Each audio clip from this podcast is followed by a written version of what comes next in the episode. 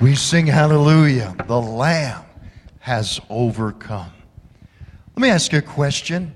Do you enjoy a mystery? A mystery? My wife watches on television all the time. Mysteries. She loves mysteries. How about you? I looked up some of the top unsolved mysteries of all time. There's Stonehenge, for example. Uh, the biggest mystery isn't how it was created, but why. Then, how about the Roanoke colony? Think of it. This entire colony of 90 men, 17 women, 11 children disappeared without a trace. To this day, it's an unsolved mystery. How about the Bermuda Triangle? Large, huge ships, airplanes have disappeared in the Bermuda Triangle. Uh, nothing, no debris, no life jackets, no trace. An unsolved mystery. Jack the Ripper, to this day, the identity of Jack the Ripper remains an unsolved mystery. Amelia Earhart in 1937 she was going to be the first woman to circumnavigate the entire planet. She was just within 7,000 miles of her goal. And her and her navigator, Frederick Noonan, disappeared without a trace. An unsolved mystery. Jimmy Hoffa, need I say more? Unsolved mystery. Almost every summer, they think they have found the body. It remains a great unsolved mystery. Malaysian airline flight 370 left Malaysia for China about a month ago with 239 people aboard, then lost from radar. Yes, they've picked up a ping and now a, a second ship has picked up a ping from the black box, supposedly. But right now, we don't know if it was a mechanical failure, a hijack, or, or a, a suicide situation. Malaysia Flight 370 remains an unsolved mystery. Before us this morning stands a mystery I submit to you this is a far greater mystery than the pyramids or, or, or, or Stonehenge, the Bermuda Triangle. This is far greater than any other unsolved mystery.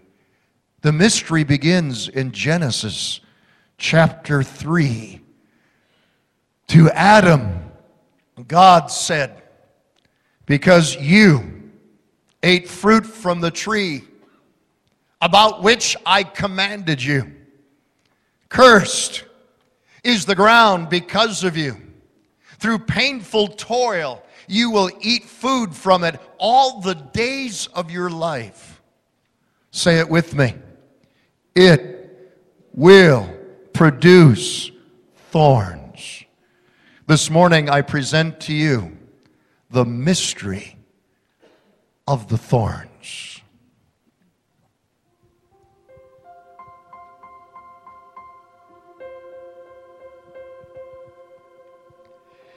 You could feel the excitement in the air. At this local florist shop, if you'll put the light on the florist shop, please. Thank you. Not only could you smell spring in the warming breeze, but it was the Easter season, the, the season of fresh beginnings, new life Yet, for one young woman by the name of Sandra, walking almost mechanically up the walk leading to this florist shop today, it's the icy winter of the soul. Sandra felt as low as life could possibly take her as she entered the florist shop, taking in a flower's fresh fragrance. It pulled her memory back to a time when, when life had been like a spring breeze. Just a year ago, her husband had landed a brand new high paying job. By summer, they had moved into their new house, a dream house. And with the new house had, had come something even better. They were going to become a family. Sandra was going to be a mother. She was going to have an Easter baby. But as Sandra turned towards the shop window and looked out at the season of spring, her soul felt like the falling of autumn leaves. Everything that could go wrong had begun to go wrong in, in Sandra's life. Seemingly overnight, her husband's company went bankrupt. And he was left standing in the unemployment lines. This made their dream house become a, a nightmarish money pit with foreclosure winking at them right around the corner. But their nightmare was only beginning. You see, as winter winds began to blow, Sandra was driving the slick roads one night. She saw the light. She saw the light go red. She stopped at the traffic light. But the drunk driver behind her didn't. She came to in the emergency room and she heard the doctor's soothing voice. Young lady, you're very fortunate. You're going to be all right. But his next words would be forever etched on her heart. But I regret to tell you, Sandra, the surgery that saved your life will prevent you from ever conceiving again. But my baby! What about my baby? I'm sorry to inform you, but you've lost your baby.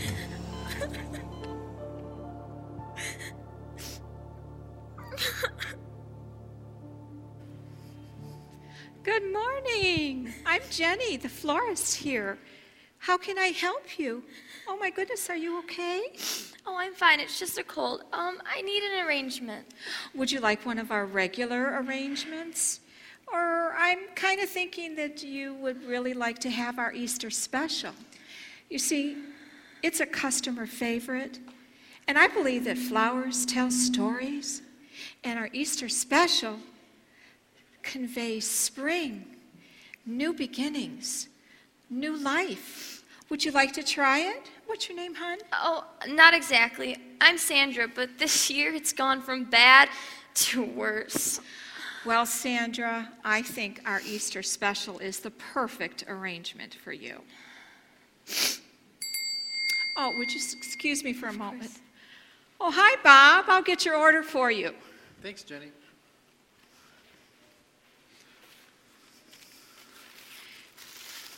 How do you like it? Oh, they're perfect. Awesome. You'd think after uh, three years of getting the Easter special, I wouldn't get so choked up, but I can still feel it right here. Um, are you ordering thorn stems without the roses? Yeah, uh, Jenny here cuts off the roses. That's the special. She calls it the Easter thorn bouquet. Come on, you can't be willing to pay for that. Well, let me explain. Three years ago was the worst season of my life. I had just lost my father to cancer. My business was failing. My son was experimenting with drugs, and my wife was facing major surgery. And I was bitter. I wasn't just bitter about my circumstances, but I was bitter at God. I kept asking God why. But then Jenny here told me that just like roses, we all have thorns in our lives. And I realized, you know, God hasn't promised us trouble free lives, but He has promised to be with us during our troubles.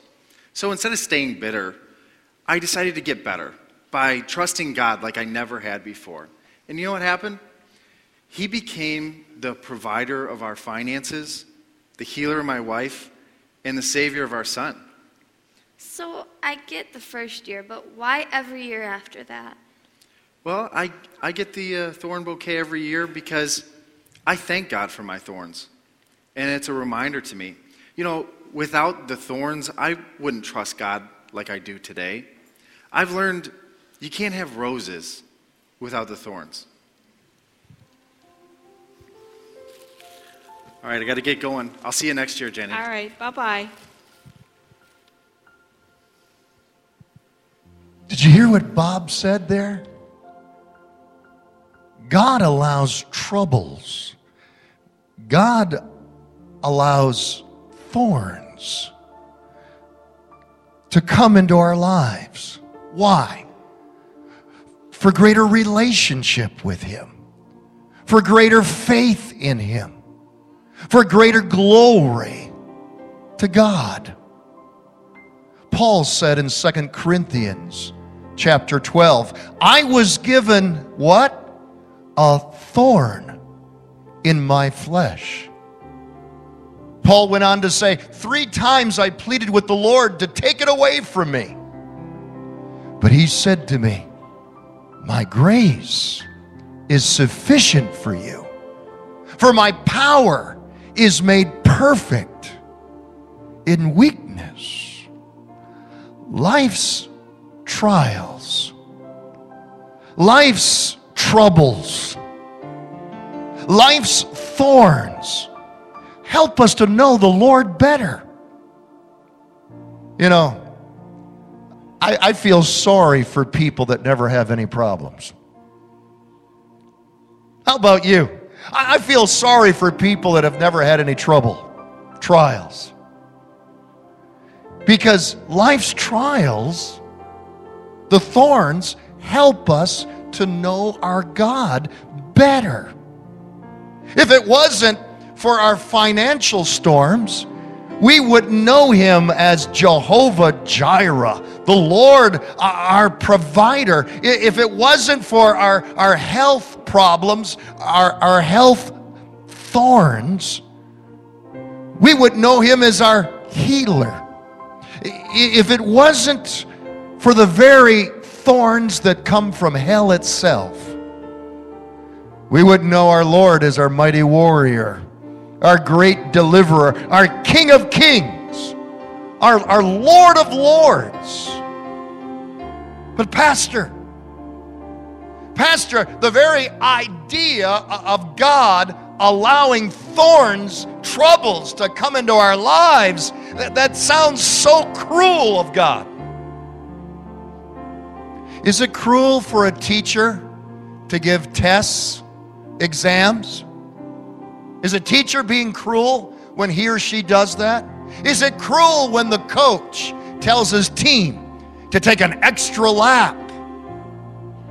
The teacher does it so that the student might become smarter.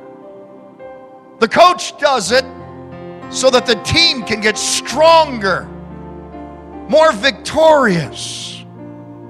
God allows thorns to come into your lives into my life to produce a special kind of faith. The Bible calls it persevering faith. I like calling it bulldog faith. Can you say that with me like a preacher? Bulldog faith. Bulldog faith. Bulldog faith is when you hunker down onto the person and the promises of God and you keep trusting God and His Word no matter what, no matter the storms of life, you're holding on and you just won't let go. You're holding on to God's Word, to God's promises. You're holding on to the very person and the presence of God. Let me ask you a question. What's the difference What's the difference between a lump of coal and a diamond? Pressure. Pressure. pressure. The difference is the trouble, the trials that that diamond endured to become so very precious, so costly. Costly for a diamond, just ask my son Jonathan. Peter put it this way in 1 Peter chapter 1. Peter said it under the inspiration of the Holy Spirit, these trials or thorns are only to test your faith, to see whether or not it is strong and pure. It is being tested as fire tests gold and purifies it. And your faith, your faith is far more precious to God than mere gold. So if your faith remains strong after being tried in the test tube of fiery trials, it will bring you much praise and glory and honor on the day of his return. I want to share a story with you. The year, the year was 1882. The story, it's a true one. Louisa Stead, her dear husband, Mr. Stead, their daughter Lily Stead. Everything was going right for them. It was the springtime of their life. Everything that was good or possibly could be good was going in their direction. One day they decided to have a picnic on Long Island Sound. Oh, they spread out the blanket, they spread out the food, but while they were eating and enjoying family togetherness, Mr. Stead, the family all of a sudden heard the screaming and the cries of a boy that was drowning. Mr. Stead ran out into the water. He plunged into the waves of Long Island Sound to rescue the boy. But the nightmarish thing happened. Both husband, dad, and the boy drowned. Louisa and Lily were left impoverished. They were left destitute, penniless. When the money ran out, the food, the groceries ran out. And Louisa, the mother, didn't know what to do. But God's people knew what to do. And they began to leave groceries, foodstuffs on the front porch. The church began to bless Louisa and Lily and meet their desperate, desperate need. And that's what the church ought to do. That's what the church needs to be. The nightmare, the nightmare began to have some light that began to pierce the darkness as Lily, the daughter, and Louisa, the mother, began to see the hand of God working through people to reach people for His glory. That night, as Louisa prayed over little Lily, the Spirit of God quickened her as she began to know that she knew that she knew that she knew that God was going to provide somehow, some way. And it was that very night that Louisa penned the words to the hymn that you know so well. Tis so sweet to trust in Jesus.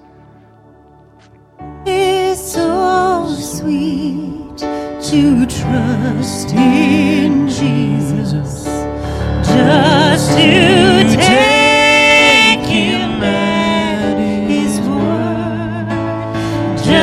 rest upon His promise, just to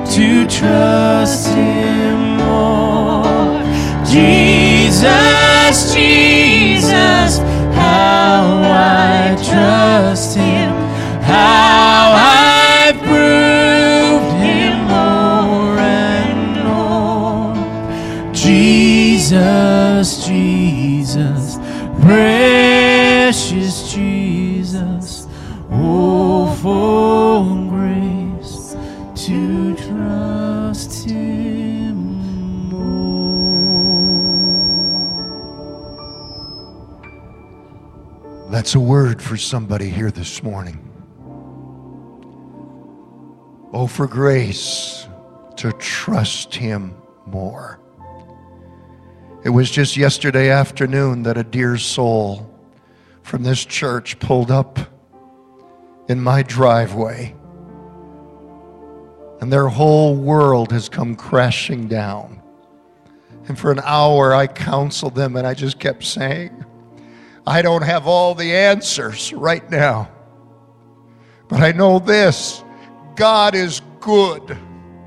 God is good. God is good. Trust Him. Don't let go of Him. Tis so sweet to trust in who? Jesus. Trust Him.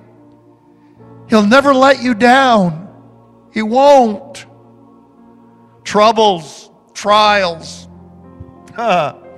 thorns. Listen, they can make you bitter or they can make you better.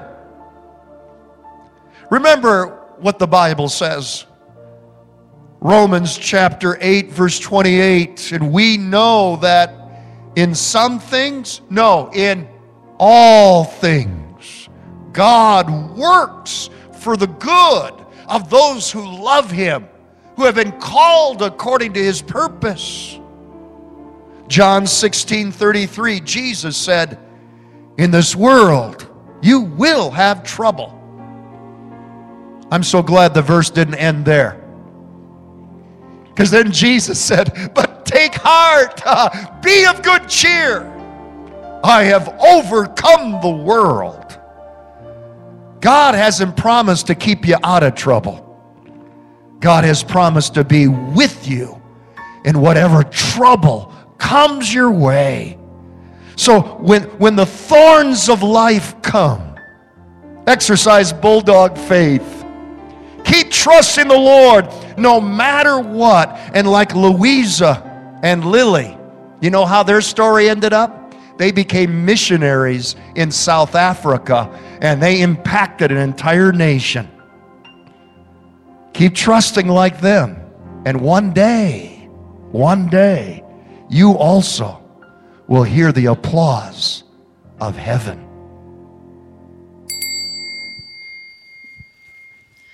Oh, hi, Steve. How are you today? I'm good. How are you doing? Good. Uh, my wife sent me down for the usual Easter special. Yes. 12 thorny stems. There you are. Um, those are for your wife? Uh, don't mind me asking, but why does she want something that looks like that? Oh, I don't mind you asking. In fact, I'm glad you did. These thorns, they remind me of all my faults. You see, several years ago, my wife and I, we nearly got a divorce. Um, my drinking had become uh, lunchtime drinking, dinner drinking. I thought I could control it, but it was controlling me. I lost my business, my reputation. I just about lost my wife and kids. So, how did you deal with it? Well, Jenny here, she told me about Jesus. She told me how, how Jesus could take that addiction from me. She told me that all I had to do was confess my faults to Him, my thorns, and that He could save me. He did just that. He did just that. In fact, He looked beyond my faults and He saw my needs.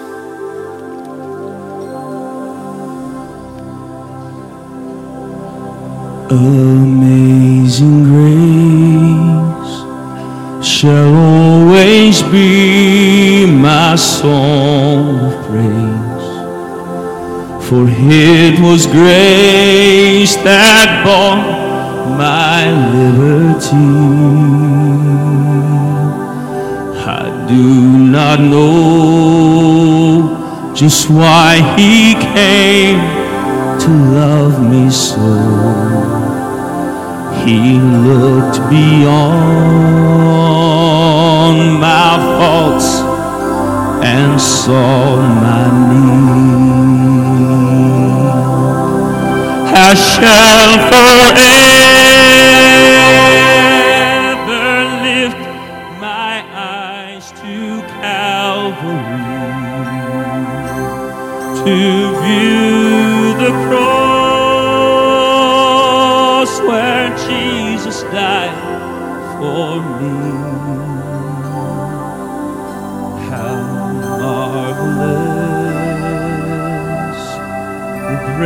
that caught my falling soul.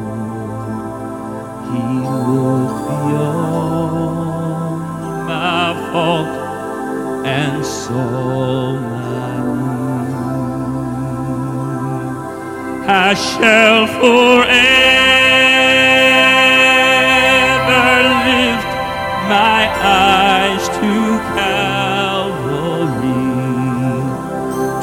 view the cross where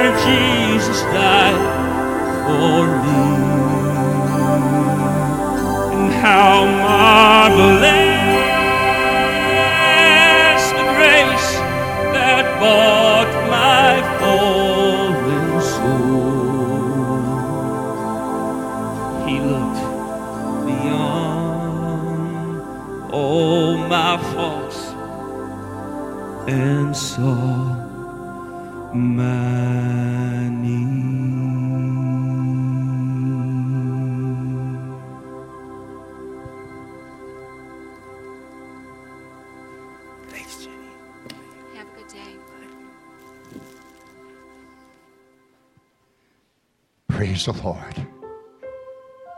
Aren't you glad that He looked beyond our faults? He looked beyond our thorns and He saw your need. He saw my need. Thorns, thorns remind us that despite the flaws, the failings, the faults, the thorns in your life, that God is in the restoration business. Amen. Joel chapter 2, verse 25 in the Bible says, I will restore, God will restore to you the years that the locust hath eaten. Do you see what the Lord promises? The Lord promises to be the God of another chance. The God of another chance. My son, as I talked to him late last night and how his proposal went, his engagement proposal, uh, when she turned around from the tree that had etched upon it, Taryn, look behind you. When she turned around, he was supposed, he had planned to be bent down on one knee. Instead, he said, Dad, I was squatting. And then, Dad, I, when I opened up the ring box, it was upside down. And then, Dad, when I went to put the ring on her hand, I put it on the wrong hand. I put it on her right hand. Everything I, I was so nervous, everything I planned, it went wrong. And I said, Well, at least you weren't like my proposal to your mother. Your mother told me no the first time I asked her to marry. Maybe you didn't know that. Don't tell on me. She gets mad when I share that. hey, we all make mistakes. Amen.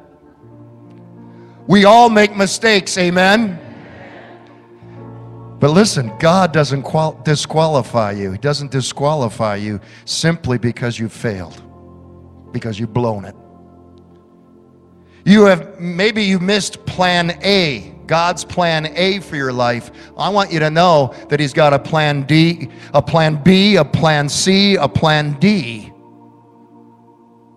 No matter how much you've messed up, no matter what is in the past, I want you to know that God will always find a way to get you to the goal that He has for you in your life. Look at God's record of how He's restored people in the Bible. Rahab, go ahead and read her story. She was a prostitute. But God used her to save an entire nation, the nation of Israel. Look at the story of David. David committed adultery with Bathsheba and then he murdered her husband so that he could marry her. Yet, after he repented, God forgave him. God said, He's a man after my own heart. Look at Saul. Saul persecuted the church.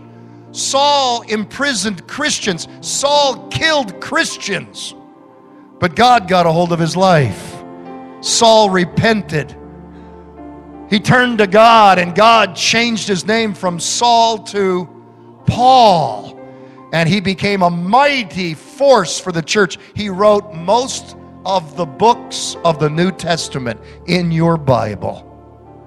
All three of those experienced God's restoration. The God who said, I will restore that which the cankerworm, the locust, has eaten. Nobody, and I might be talking to a soul here this morning, nobody is too far gone with God.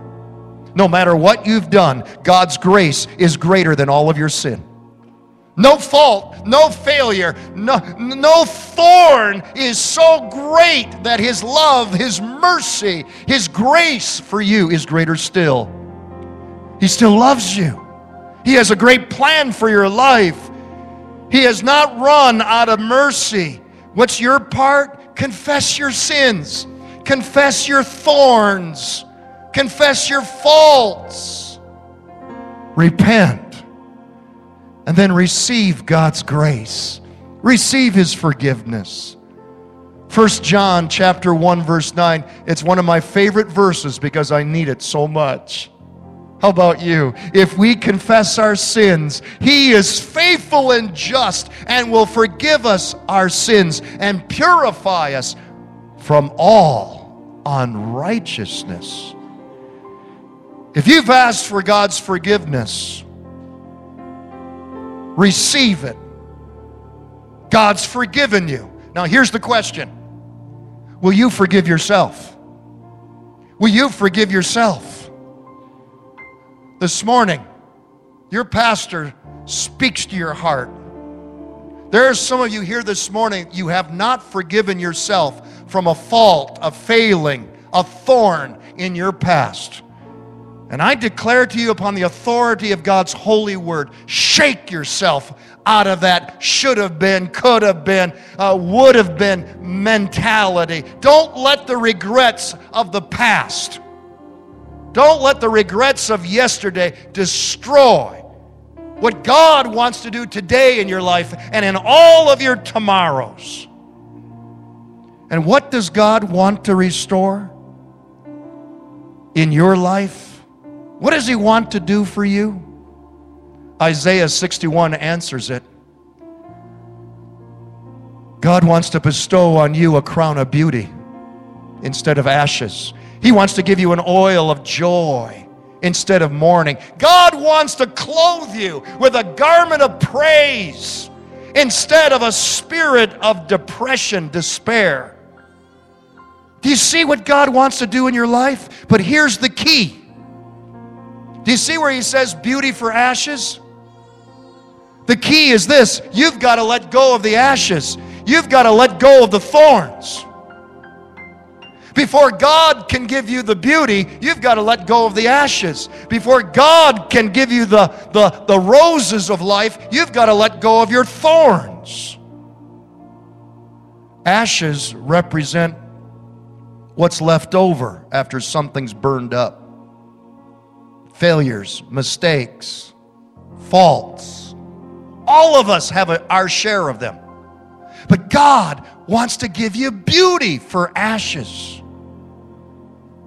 You can't hold on to the ashes and have the beauty at the same time. So stop letting the ashes of your life, stop letting the, the thorns of your life become your identity. God wants to bring you beauty for ashes. He wants to bring you roses for your thorns.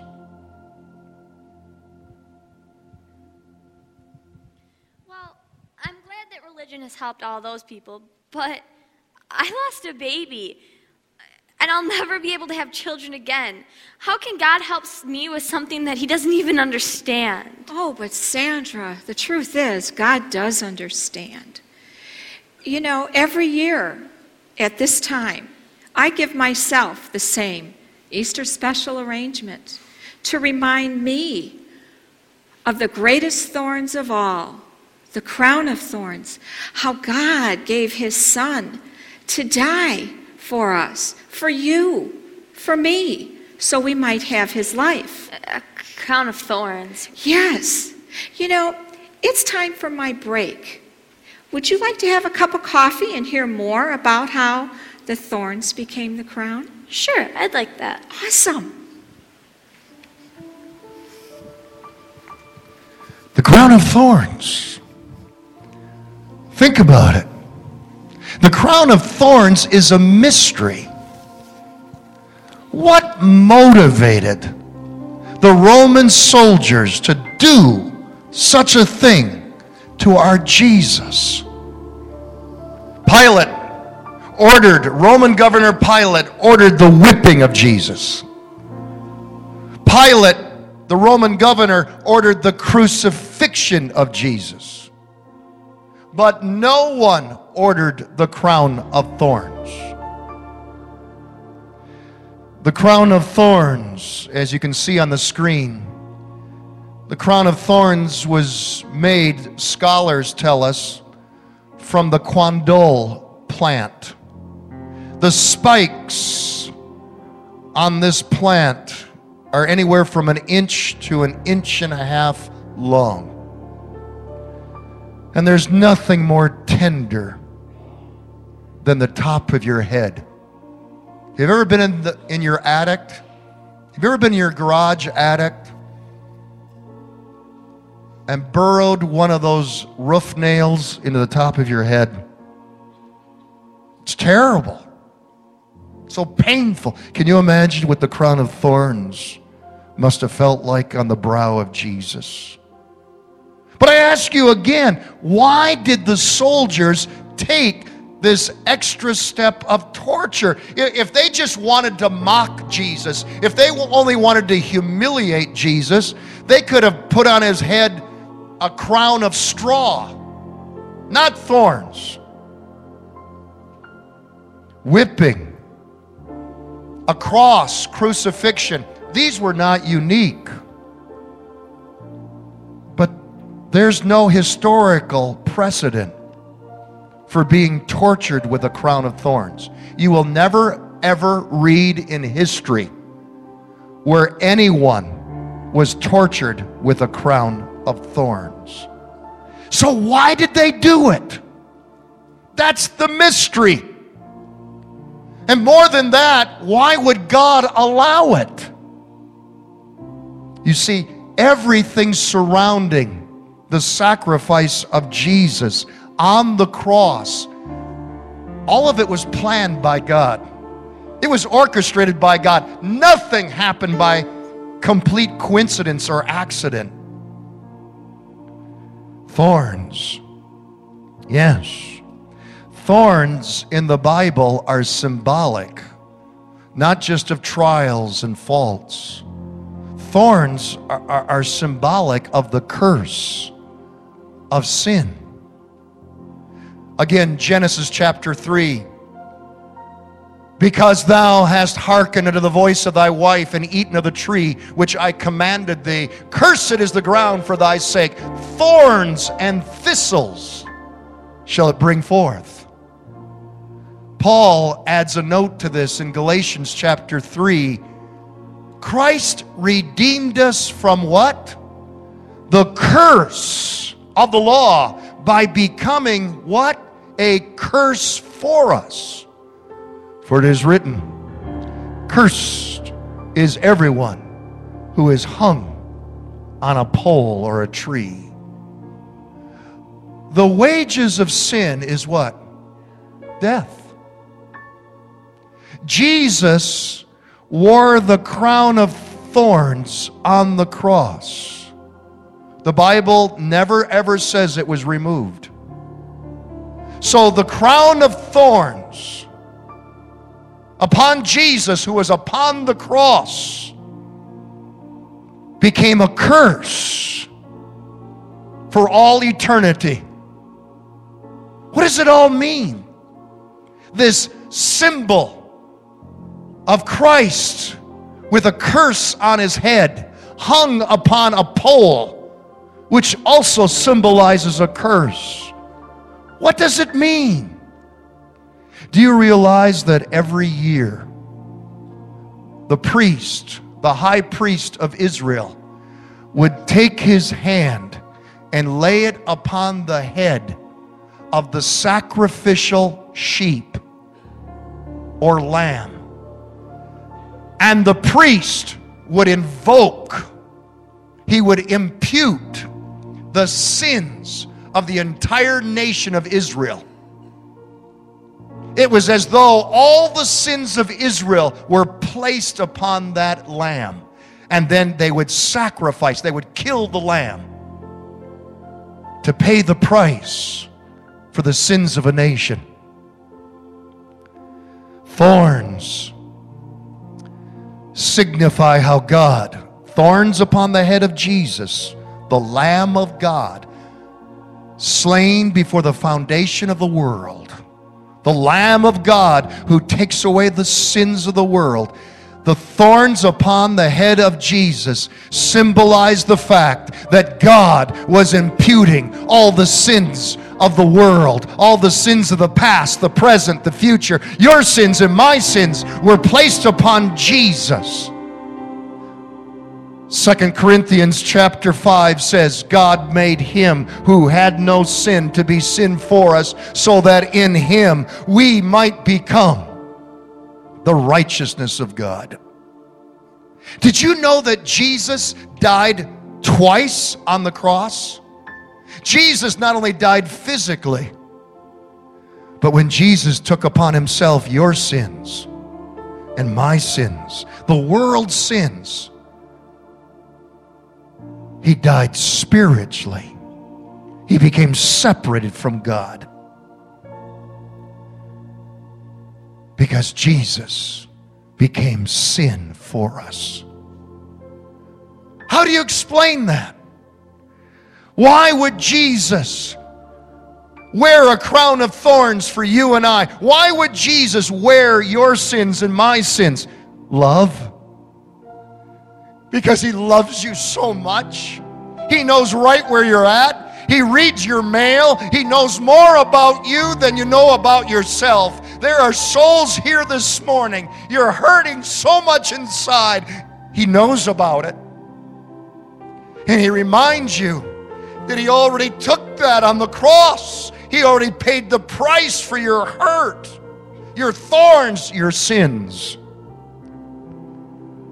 Those thorns stabbing into his brow should have been stabbing into our head. Good Friday is good because it's the day Jesus reversed the curse. That curse which should have been ours. It's the day that Jesus wore our crown.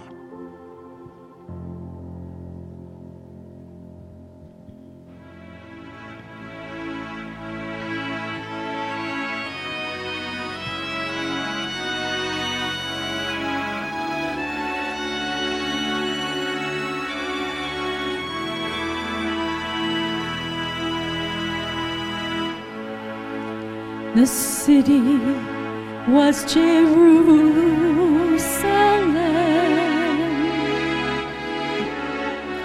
The time was long ago. The people called him Jesus.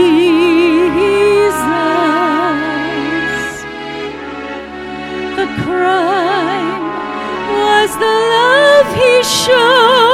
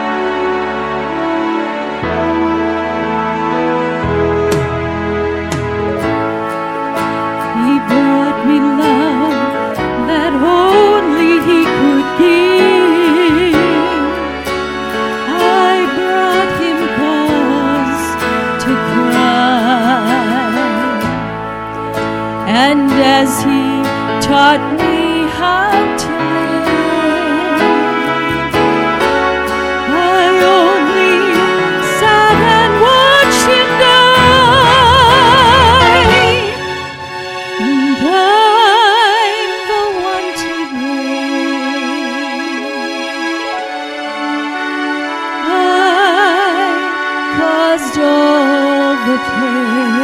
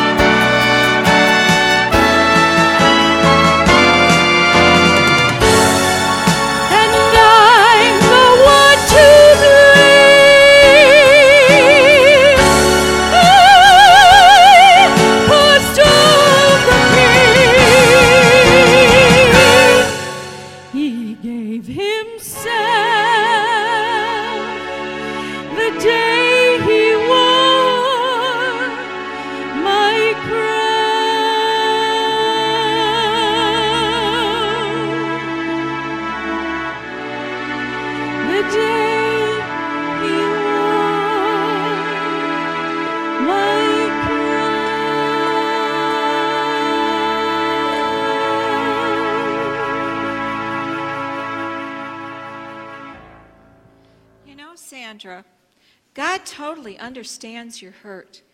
He knows all about your thorns, your troubles, and the worst thorns of all, your sin. Isn't it time you let Him heal your hurting heart? Isn't it time you let Jesus take your thorns and turn them into roses? Yes, I want that so badly. Will you pray for me? Of course. Let's pray together. Dear Jesus, Dear Jesus, I need you in my life. I need you in my life. Please forgive me of my sins. Please forgive me of my sins. Make me a brand new person. Make me a brand new person. I love you, Jesus. I love you, Jesus. Amen. Amen. Wow, I feel so much better. You know, forget the bouquet of roses. I want the Easter special. So that I can so tell happy. everybody about the day he wore my crown. Absolutely. And you know what? To celebrate your new person, this is on the house.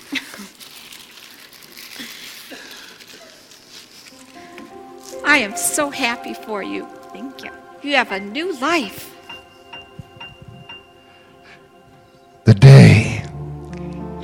He wore your crown, the day he wore my crown, the day that he wore our sins. What's the worst thing that you've ever thought, said? What's the worst thing that you've ever done? Jesus wore it upon his head symbolized by the crown of thorns at the cross. It was our sins that caused him pain. But he did it because he loved you so much. He loves you so much right now. Isn't it time you open your heart to him? He wore your sins and my sins as a crown of thorns, and then he died.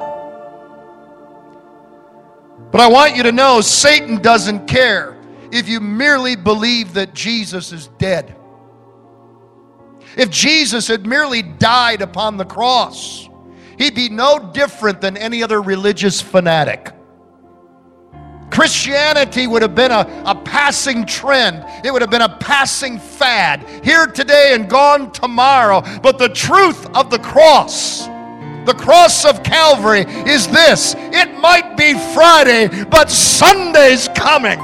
Hallelujah.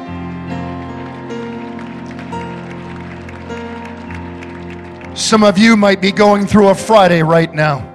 Some of you might got you might have received a bad diagnosis from the doctor. You might have received a past due notice from a bill collector. You might have received uh, a, a divorce uh, a paper uh, that is pointed in your direction. And I want you to know it might be the Friday of your life, but Sunday is coming. That's what being a Christian is all about. You see, many have tried to conquer Jesus but they have failed. Betrayal and denial couldn't conquer Christ. The religious leaders couldn't do it. The Romans couldn't kill him. The demons and the devils of hell, even death couldn't conquer Jesus. Our thorns, uh, our thorns, the curse of sin couldn't conquer Christ. Jesus rose from the dead and he's alive forevermore. Give him praise. Give him glory. The thorns could not keep him in the tomb. He was forsaken that you might be accepted.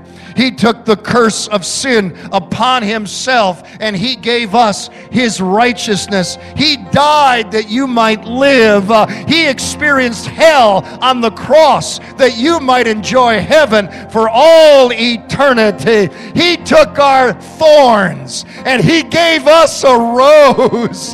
This is my Jesus I'm preaching about. Your Jesus, our Savior and Lord. Only he can give roses for the thorns of your life. Think about it. The first time, the first time, the first time he came riding a donkey. The next time he comes, he'll be riding on a milk white stallion. thundering through the clouds. The first time, the first time he washed the feet uh, of his disciples, next time all things will be under his feet. The first time he was brought before Pilate, he was hauled in before King Herod.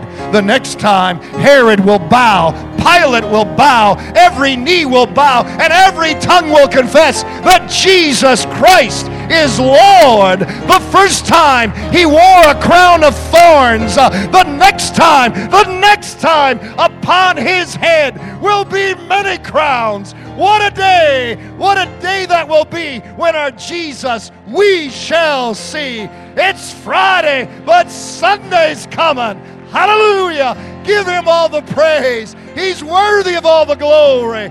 Praise be the name of Jesus. Hallelujah! Praise the Lord. Praise the Lord. We love you, Jesus. We long for your return. Praise the Lord. Let's look now at what happened one year later.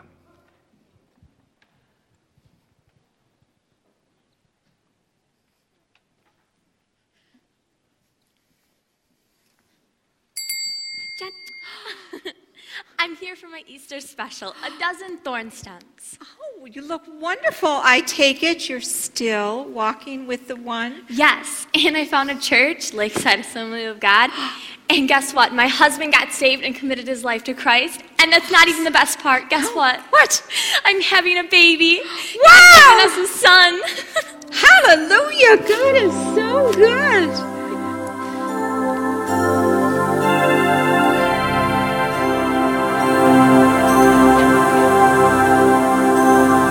Forever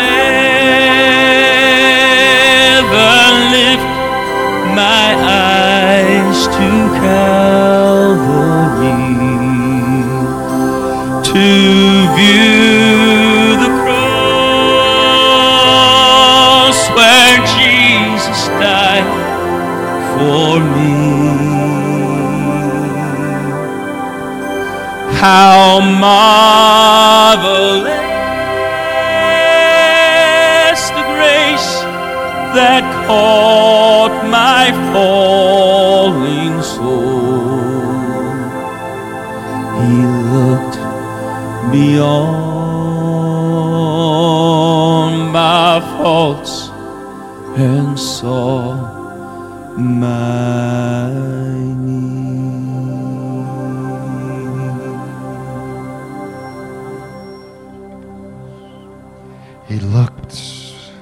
beyond our faults. And this morning, He sees our need. As you look at your life this morning, you might be saying, All I have to offer, all my life has become, is a mess of thorns. Would you come and give him your thorns and watch what he can do with them? He can take your thorns and turn it into a rose. Only God can do that. That's why we celebrate Easter. He who wore your crown, my crown of thorns, has the power to change you, rearrange you, to heal your hurting heart, to bless you in ways that you cannot even imagine. All you have to do is give him your thorns. This morning, right now, isn't it time that you really say yes to Jesus? Bow your heads with me. Father, Father, I pray, come, come, sweet Holy Spirit. Come and minister even right now. Knock upon hearts' doors. Lord, as every head is bowed and every eye is closed, I pray, O Holy Spirit, that you would speak to our heart, reveal your love to our heart. In the name of Jesus. as heads are bowed and eyes are closed. And this morning you're saying, I have nothing but thorns. Jesus, even right now, has a rose for you. I'm going to pray a prayer, a prayer of salvation. If you're not right with God, if you're not sure that heaven is your home, and you want to be sure, you want to be right with God, I'm going to pray a prayer of salvation. If you would like to be included in this prayer, a prayer that will change you in the here and now and change you in the hereafter.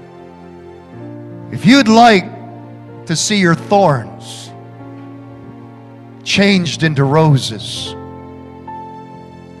if you'd like to be included in this prayer, as heads are bowed and eyes are closed, just lift up your hand right now so that I can see it. Lift it up high so that I can see it even right now. God bless you, honey. I see that hand. God bless you, dear one. I see that hand. Yes, sir, I see that hand. God bless you. Three hands, four hands, five hands, six hands, seven hands, eight hands. God bless you. I see those hands. Nine hands up in the balcony. God bless you.